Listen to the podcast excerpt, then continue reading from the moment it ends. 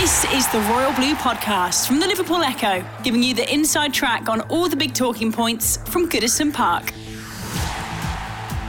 Hello, everybody, and welcome back to the Royal Blue Podcast. I'm Phil Kirkbride, and today joined by Sam Carroll and Adam Jones as we chew the fat over all the major talking points at Goodison Park. And as ever, as it was on Tuesday, again today on Friday, plenty to talk about. Uh, as first, the Premier League gears up towards a return, and obviously a significant story developing on that. But first, um, the sub- first subject of today's pod is the subject, the main subject of Tuesday's pod. Uh, Jean Philippe Gbamin, who we talked hopefully and excitedly about a return maybe this season in this uh, delayed Premier League season, making a comeback, and how it would be like a new signing. Um, earlier this week, he suffered another injury, uh, this time an Achilles problem. Uh, will have surgery next week and looks to be out for an extended period. Um, what was our reaction, I guess, first when um, when the news uh, the news broke last night? Personally, I, I, I couldn't believe it. To be honest, like, it was one of them where you see it and you just think to yourself, "No, surely not. Like, surely there's some sort of mistake here." Uh, so surely some someone can't be that unlucky. But then, uh, know, as it transpires, he has just been that unlucky, and you know that I think that's the only way you can really describe it is as, just horrible luck for Gbamin because you know finally got himself back into training. You know, he was speaking to the club earlier this week about how excited he was to be back in training. He was saying he was three or four weeks away from thinking he was ready to finally show off what he could do in an Everton shirt, and then you know, in a, in a sort of non-contact situation to pick up another completely unrelated long-term injury. It's just, it's just some horrible luck for him, and you know, you can only hope that it's not going to affect him mentally as much as it's not gonna, like going to hopefully cause any long-term effects physically either. So, yeah, it's just really horrible luck for him, and you know, got I've got my fingers crossed personally for him that he can uh, he can pull through as as quickly as possible. As we said, Doc, So, so- It's as we said on, today, wasn't it? Just like so exciting to have him back, and you know he, he spoke, and the club have put that out on, on their media, and you know it all just felt some and everything, and, and now you just it is like what Adam said. it- It's obviously just it is just bad luck, but you know it, it's tough now as well, isn't it? You know, we, we are literally going to get a player now midway through next season. You know, at the start of next season, who has been out for 18 months after after joining. It's just I've never seen anything like it, and I think it really does make it tough now mentally and physically because when he comes back, he's going to obviously be, you know, questioning his body. You know, he's only a young man. Uh, I think he had had a, a few injuries before all this, but not unto to the extent of what he's picked up, and you know, and, and especially with, with, with injuries like the two he's had, he- he'll obviously be a little bit maybe nervous and tentative coming back at the start as well. So for him to, to become a success Everton now, I think it has been made ten, ten times harder, and, and it makes everything harder for Carlo Ancelotti and Marcel Brands as well, because where we were hoping he might fill in in that midfield, then now we, we, almost certainly have to sign one, if not two, central midfielders this summer. So from all that positivity we, we spoke about earlier this week, now it is just just sad. It's just so sad. This the whole situation. I think um, I think obviously S- Sam, when you messaged me last night to say say that this news had, had dropped, I think at first I was just thinking, oh, this is some sort of spoof. This isn't this isn't actually happening. But then obviously very quickly Yeah. realised that it was true.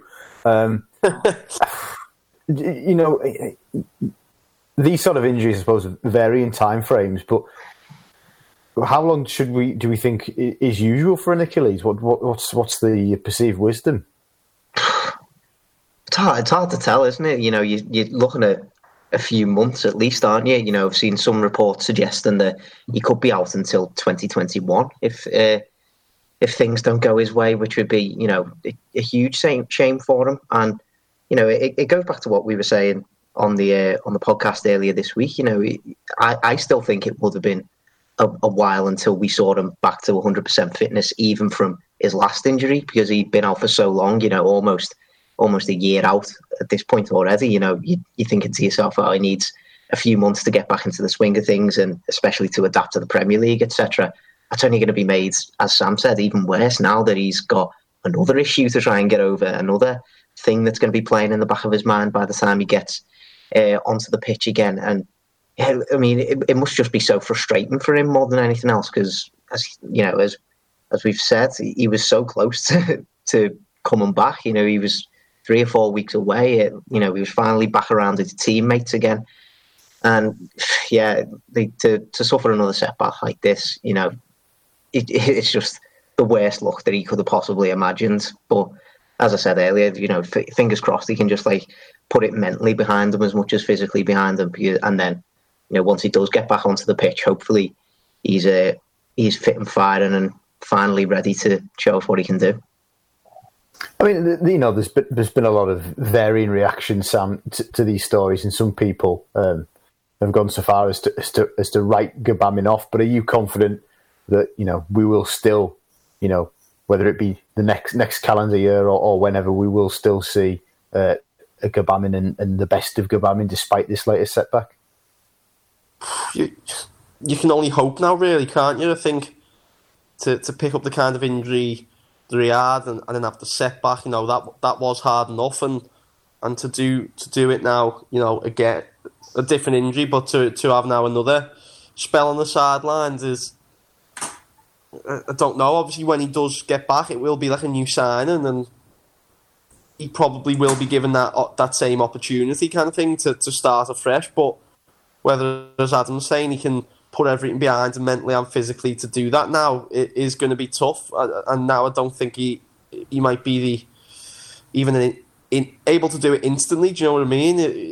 He has to adapt to the English game and stuff. He's played 135 minutes so far, so we can only hope, we can only see. Uh, but I do think it's going to be very hard to, to see the best of him even next season now, which is just so surreal to even say, isn't it? That we might start the earliest you could probably hope to see the, the absolute best from, from a, a young player moving over to England now is going to be what the 2021 22 season, which is just so so bizarre to, to, to say. And for, from everything he's been through already, is just is just strange, isn't it? Mm-hmm. I think Carlo Ancelotti would have uh, reacted. Probably the same way that we all have. yeah. a, certain amount of disbelief that somebody could be so unlucky. And you know, it, it's you know, as we've mentioned, like Gbamin's never had these sort of injury problems. I think he had. I think he played over thirty games in both of his previous Bundesliga seasons before he mm. signed for Everton. So you know, he's had you know, little niggling issues here and there. Every player has those, but yeah, you know, he's never had any sort of serious injury layoffs like this. So to have two back to back, it's just it is just incredible. Like, I've, I've, I've no idea what Ancelotti must have thought uh, when he when he heard this news, but I think his mind might have as, as, swiftly. As, it, but as you say, I think it, it was it's, it's it's not even back to back. It's the within the back to back. There was the initial injury, then the setback, and then the other setback, and now this. It's just I mean, uh, as we say, if he didn't have bad luck, he'd have no luck at all. Well, that's it. And I think, you know, Ancelotti's mind could have only surely turned towards the transfer window. Like, as we've said previously many times on this podcast, you know, central midfield is obviously an area that we needed to strengthen anyway. But we always had in the back of our minds that Gbamin would be coming back and that he'd be available uh, over the summer, maybe, and then, you know, certainly into into the start of next season. We'd have thought he'd been an option. But now that's kind of been taken off the table. You know, he's going to be out for a good few months. You know, we we might not see him back and actually fully fit again until very late this year, maybe early next year. You, you're thinking to yourself, do we need another player to come in, in into central midfield now? Do we need to try and modify the kind of player that we need to sign? It's just it's just another issue well, that we just didn't well, need. Well, well, let's pick up on that point then, because obviously we all understand now that the club like every club, is going to be working under a different financial landscape, you know, different set of rules almost governing the window. Are we in a position, do you think, where we can go and sign two midfielders? Or is that now a challenge for Marcel Brands and, and Carlo Ancelotti to find that second midfielder on loan or even on the free? Or Sam, what do you think? Probably, probably not. I think that that is the best we can hope for to, to get a number one midfield target, and then to hope that something might might crop up on a on a loan or a free. But you know, it's not it's not where it's not words to fill you with confidence, is it? You know, hoping someone crops up kind of thing. It's this really was a summer where we were hoping that between Ancelotti and Brands, they'd be able to piece together, you know, a, a pretty decent list of players and, and land all, all the targets that they wanted to. Um, you know, and if it is a case of just getting someone in who can kind of make up the numbers in the squad and, and, and do a job, maybe that's that's probably not going to be the the ideal scenario long term, but it's something that we might have to consider just just to have bodies in there, you know, and obviously, you know, you don't know what the future of Morgan Schneiderlin is as well, but we're, we're probably going to have to keep hold of him now, and, and you've got to hope that Fabian Delph can play a full Premier League season. So, you know, we, we are light in, in midfield. It's only really Davies who's, who's been constantly uh, available this season out of the options. So we do have to think about what, what, what we're going to do in that position because I think apart from centre back, that's where we, we absolutely 100% need to sign someone. Goes back to Tuesday's um, fantasy football debate about signing Idrissa Gueye on loan.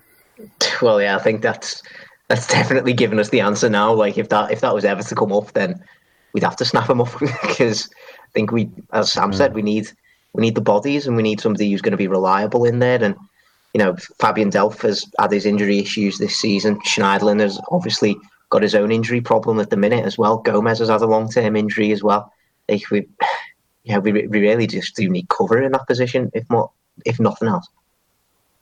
Well, let's let's take um, Sam's point about Morgan Schneiderlin then, and I think it would be fair to to um, to say that he would have been one of the players that, with 12 months left on his contract, the club would have been willing to listen to offers for, or, or willing to loan out, or, or whatever.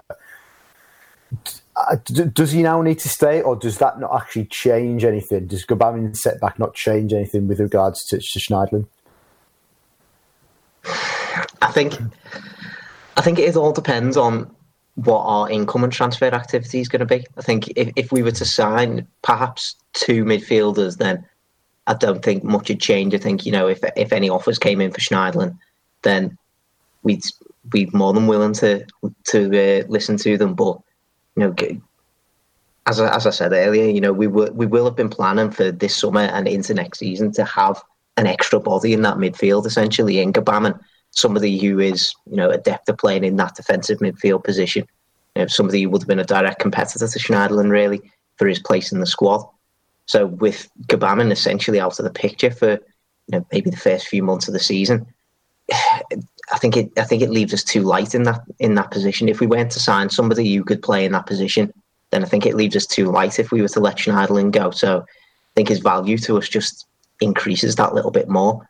And you know, especially with the way the transfer market is anyway, you know, we might have struggled to get Schneiderlin out even if Gbamin was fit and, mm. you know, we were willing to listen to offers. You know, it's still still a player on big wages with a year left on his contract and, you know, the sell on value isn't going to be that high to us anyway. So it, it could have been a bit of a struggle to get him out anyway. So, you know, I, would be willing to think that it, it does kind of change things a little bit with Schneiderlin because – you know, he is he is cover, and you know he has proven over the last couple of seasons. Yeah, he can be a very frustrating player with his fluctuating fluctuations in form. But if he can get Morgan Schneiderlin on the right day, he's a great player and he's a great asset to the squad. So, you know, if Carlo Ancelotti can finally be the man to try and hook into that side of Schneiderlin, then you know we might have a good player on our hands for the last twelve months. But as you know, as I've alluded to there, how many times have we said that on this podcast?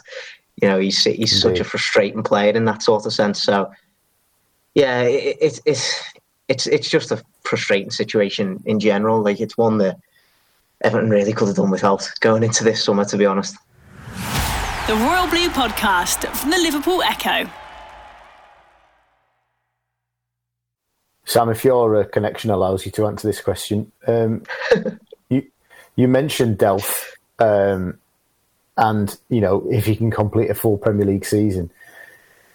What's your expectations for Delph for the you know for the final nine games and, and going into next season? Are you, are you, hopeful that we can you know finally see this you know this experienced player that was um, billed as bringing leadership to, to, the club and to the squad? Do you think we can start seeing more of, of Delph from now on? I hope, I hope so because I, I was quite excited when we signed him. I think you know, we, we signed him for all the right reasons.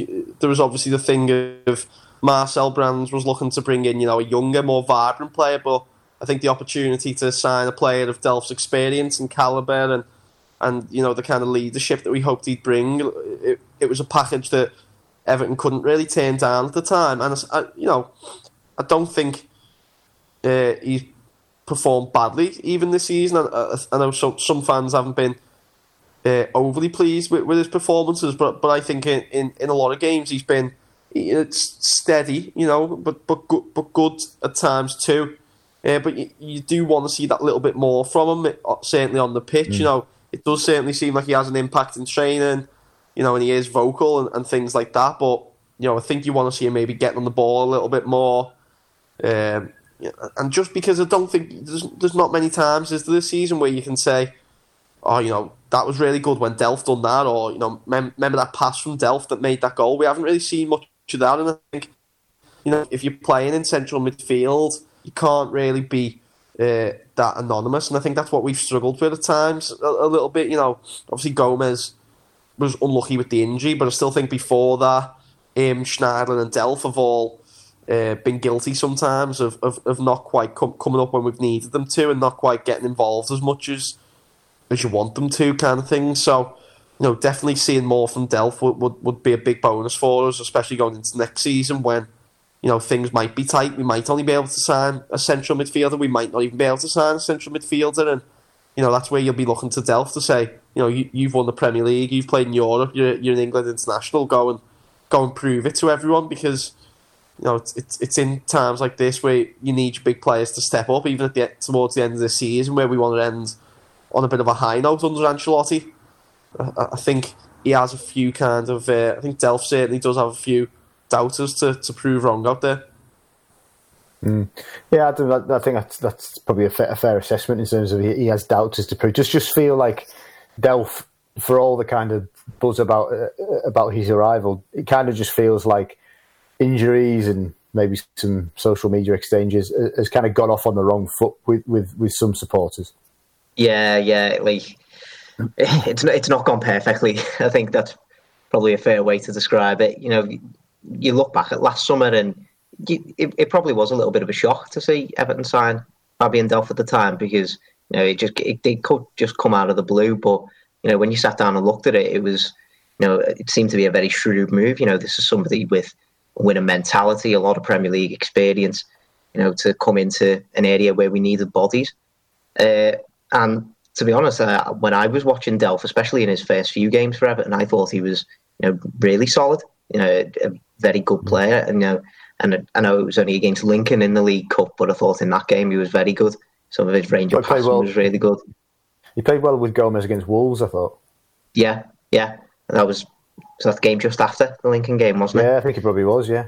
Yeah, so you know he, he did get off to a good start in my opinion, and he he was bringing the kind of qualities that we needed him to bring, and then you know obviously with the the kind of form of the team taking a bit of a slide. I think you know the form of individuals was always going to take a similar sort of dip, and you know it, it, it just so happened that Delph uh, fell into that category. You know injuries didn't didn't help. He didn't really get a clean run in the team uh, across that time. So yeah, I, I I still think there's a lot that Fabian Delph can give, and you know if if people can put behind you know those little altercations on social media and what have you, then you know Everton will have a solid player uh, among their ranks there because you know the, the, the main reason that we signed him hasn't changed. You know he does still have that sort of winner mentality. He does have those leadership qualities that I think we desperately need across the whole starting eleven. Really, so you know those qualities are still absolutely there.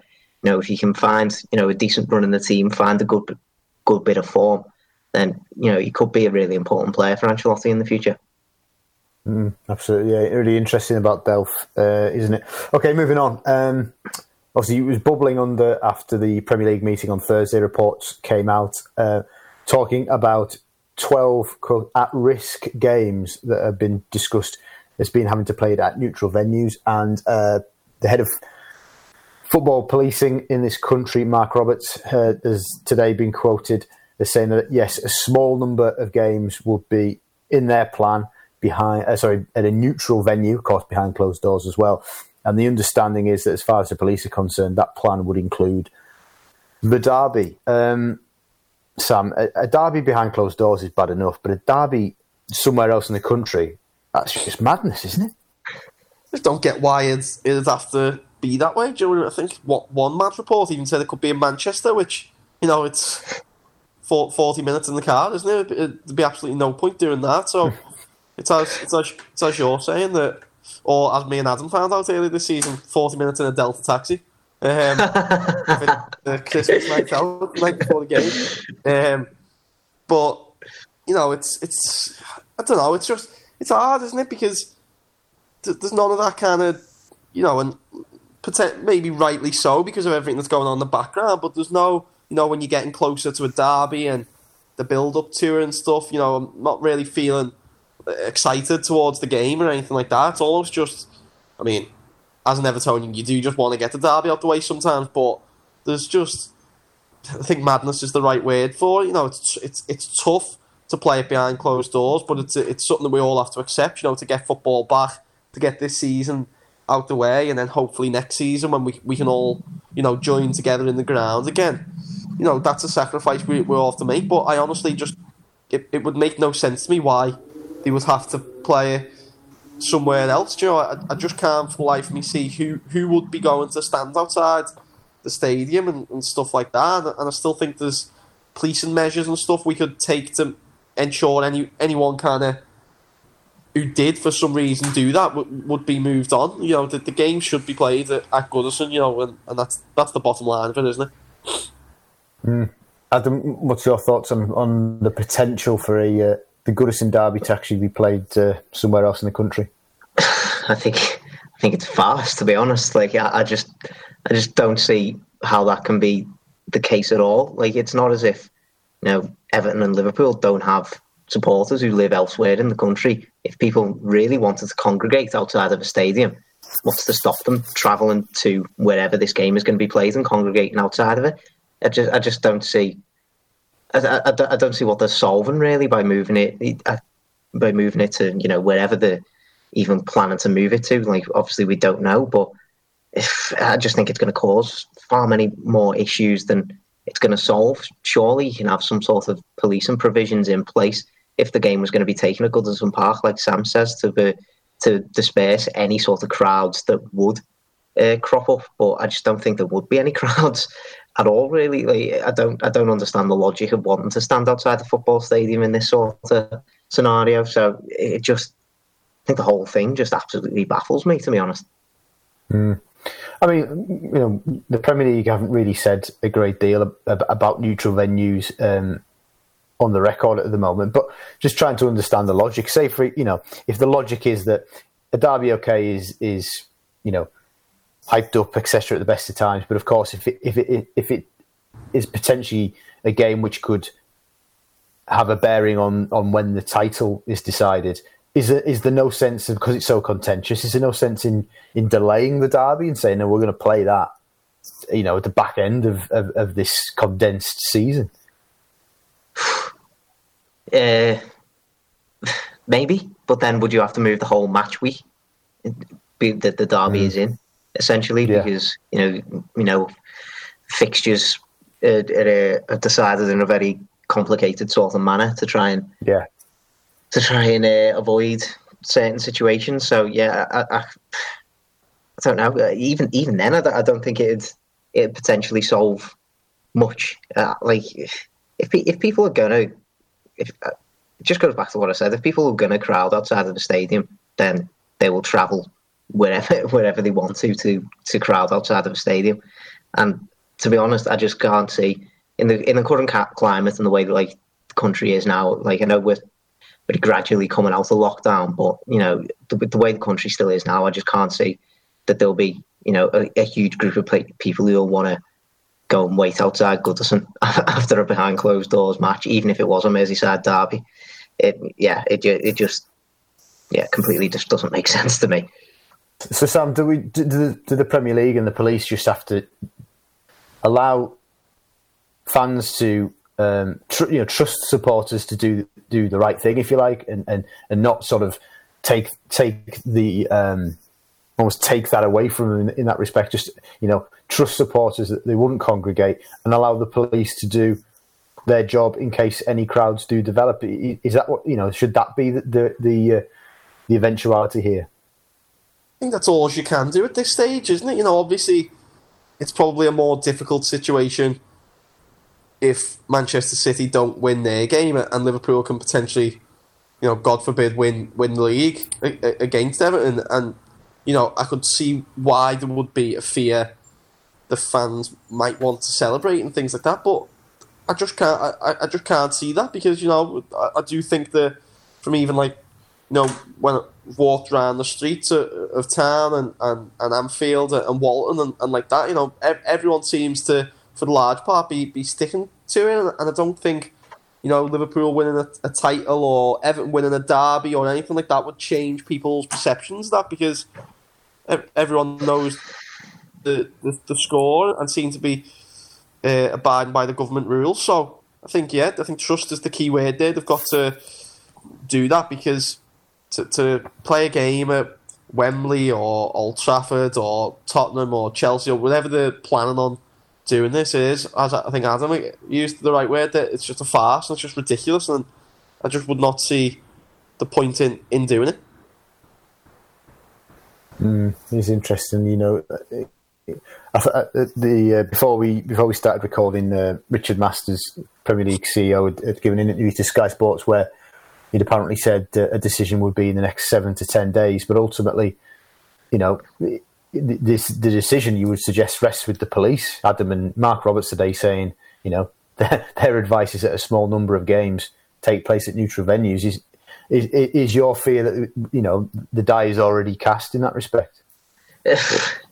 I mean, you'd guess so, wouldn't you? Because yeah, as you do say, that you'd feel the decision would uh, lie with the police. I know, you know, we can speculate that you know there must be some sort of provisions, but you'd have to think if he's if he's saying it, then he's doing it for uh, the right reasons, and he's doing it to keep as many people as possible safe. And you know, if if if it does transpire that it is it is the most safe uh, and responsible way possible of doing it, then I suppose we've we've got to sit back and comply with it. It just it's something that I referenced on Twitter before. It'll just make the most strange Merseyside derby and living memory even more bizarre. It's just mm. it's going to be such a such an odd occasion anyway to have you know these two rivals playing behind closed doors to have that happen you know halfway across the country as well. It just be it will just be mad. So it, yeah, it'll be it'll be interesting to see uh, what happens when the full decision comes out. Of course, we should we should mention, of course, in the news from earlier in the week that uh, the clubs have uh, decided or agreed upon a potential restart date. Of course, those delayed games June the seventeenth, and then the weekend of the nineteenth twentieth, uh, starting with the derby, of course, on that weekend. Um, fussy, you know, after weeks and months of us talking on podcasts about what might happen, it does appear, Sam, very much so that uh, footy is on its way back. Yeah, it's it's what we all we all wanted, isn't it, for, for the season to be back? But with it being behind closed doors, it, it it's tough. But the, there's going to obviously be the the fun telly. I mean, it does. It looks great, doesn't it? Seeing matches on two, three, four times a day in, in some cases, which is going to be really exciting and almost a bit surreal to have Premier League football back. It feels like it's been gone for so long, and because it just kind of cut out in, in the middle of the season, it does now feel like we're almost in. Obviously, we're in the summer, but it feels like the summer for football, doesn't it? It does. It just feels like we're kind of we should be starting pre-season again soon, and the transfer window should be opening. So the timings of it are going to be really strange, uh, and to see how everything plays out. I think you mentioned on the on the podcast, you know, last week or earlier this week to see even when the transfer window opens, and there's so many more. You know, we still need to determine promote relegation. Still need to determine. You know, Liverpool probably going to almost certainly going to win the league, who's going to finish in Europe. So there's, there's a lot to still play for, isn't there, across the Premier League? So it's good to have it back on the one hand, but on the other hand, there's a, there's a sadness that we won't all be going to, to Goodison and mm. following Everton in, in, the next few games. I think it's going to be tough for the people, those people out there who haven't missed an Everton game for, for years and years, isn't it? It's, it's, it's going to be difficult for them, but hopefully it's sooner rather than later that we are all back at Goodison. Mm. Indeed, right. We uh, we shall wrap it up there, and uh, we will promise not to speak about Jean Philippe Gbamin next uh, next week for, for, fear of uh, cursing him again. Um, so fingers crossed. Good luck. Good luck with the recovery. We obviously all hope that that surgery goes well next week. Uh, chaps, thanks for your company, and uh, thank you for listening. This has been the Royal Blue Podcast. You've been listening to the Royal Blue Podcast from the Liverpool Echo.